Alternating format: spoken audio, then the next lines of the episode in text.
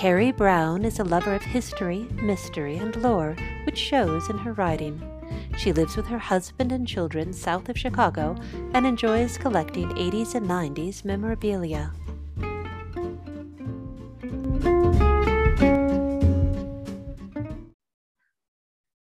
Carrie, what made you want to live a more creative life?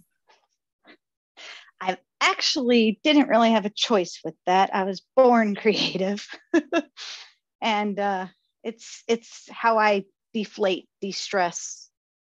And uh, it's it's kind of my my way of coping with stress and killing free time, whatever. Do you plan your projects in detail or go with the flow? And why did you make that your process? Uh, well, I don't really plan my projects. I don't even plan my book. Everything is completely ad lib.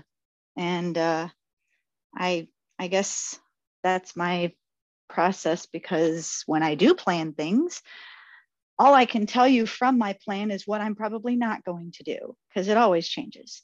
So if I'm planning on taking the kids to to Six Flags for the day, more than likely something's going to come up. And if I want my character to to turn left at Albuquerque, he's probably not going to. So planning just it just sets me up for disappointment and wastes time. I just kind of go with the flow. It's a little more fun that way. At the moment, do you have another job? And what are the pluses and minuses of that either way? Uh, the only other job I have right now is being mom. And I, I think most of civilization knows the pluses and minuses to that. But um, but I I I love having a large family. So I, I have seven children. I have a lot of brothers and sisters. And so raising babies and taking care of kids is I've been doing it since 2000. I was when I or 2001 is when I had my first son, and so it's uh, I guess it's what I am first and foremost, is a mom and a wife. What is something no one else knows about you that you wish other people knew and appreciated? I guess it would be how much time I put into the books that I write and that they're not just sort of a fly out the gate kind of thing. They're they're very carefully planned. Eh, they're not really planned as in planned ahead, but everything is very carefully linked together, and uh, it it takes a lot. Uh, most writers know it takes a lot and a lot of matching things up and linking things together and and um, making sure that everything is accurate, doing your research, and making everything realistic. A lot of time and effort goes into that.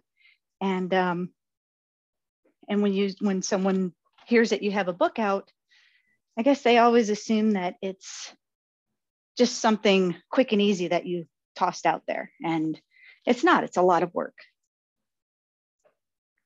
What are your favorite inspiration prompts, productivity tools, and creative routines? I guess everything around me. It's something that I'm constantly doing. Um, if if I'm I'm just looking out in the yard and and I'll remember a story my father told me about the abatwa, the teeny tiny little people who could hide under the grass blades or blades of grass. Um, or I could be chatting with my kids and they are a huge inspiration because some of the stuff they say is just amazing. One of my characters is based on my son's imaginary friend. Uh, another character is based on um, all of the stoner pothead actors from the 90s that um, that everyone knows and loves sometimes, maybe not.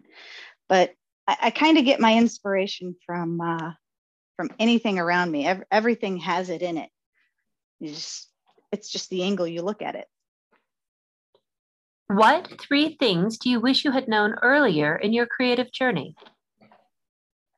If I knew in the beginning what I knew now, I would have put out short stories and started building my audience before my first book came out.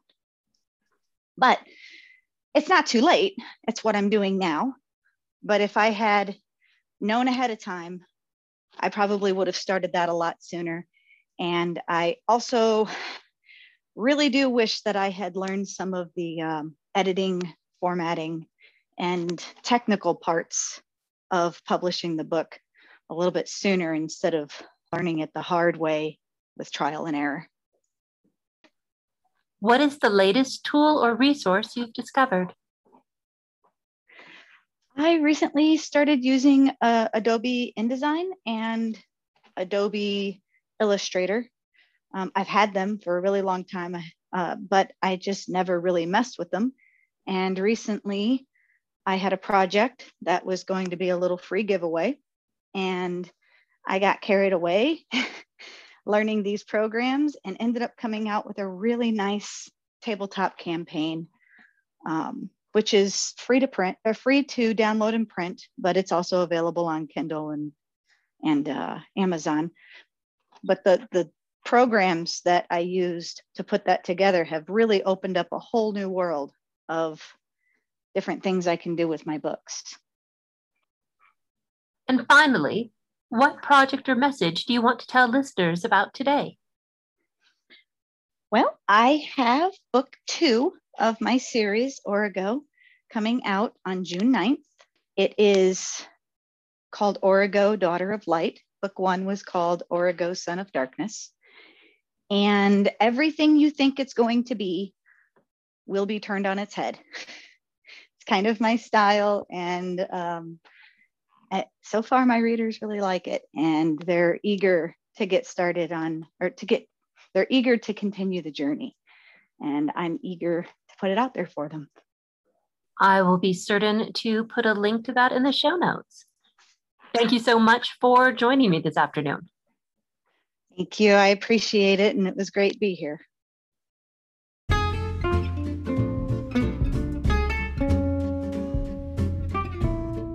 You've been listening to Pants On or Off, all about creators and the creative process. If you'd like to suggest a guest for a future show, please drop by ellenwynbooks.com forward slash guests. Now, go out there and make something fantastic.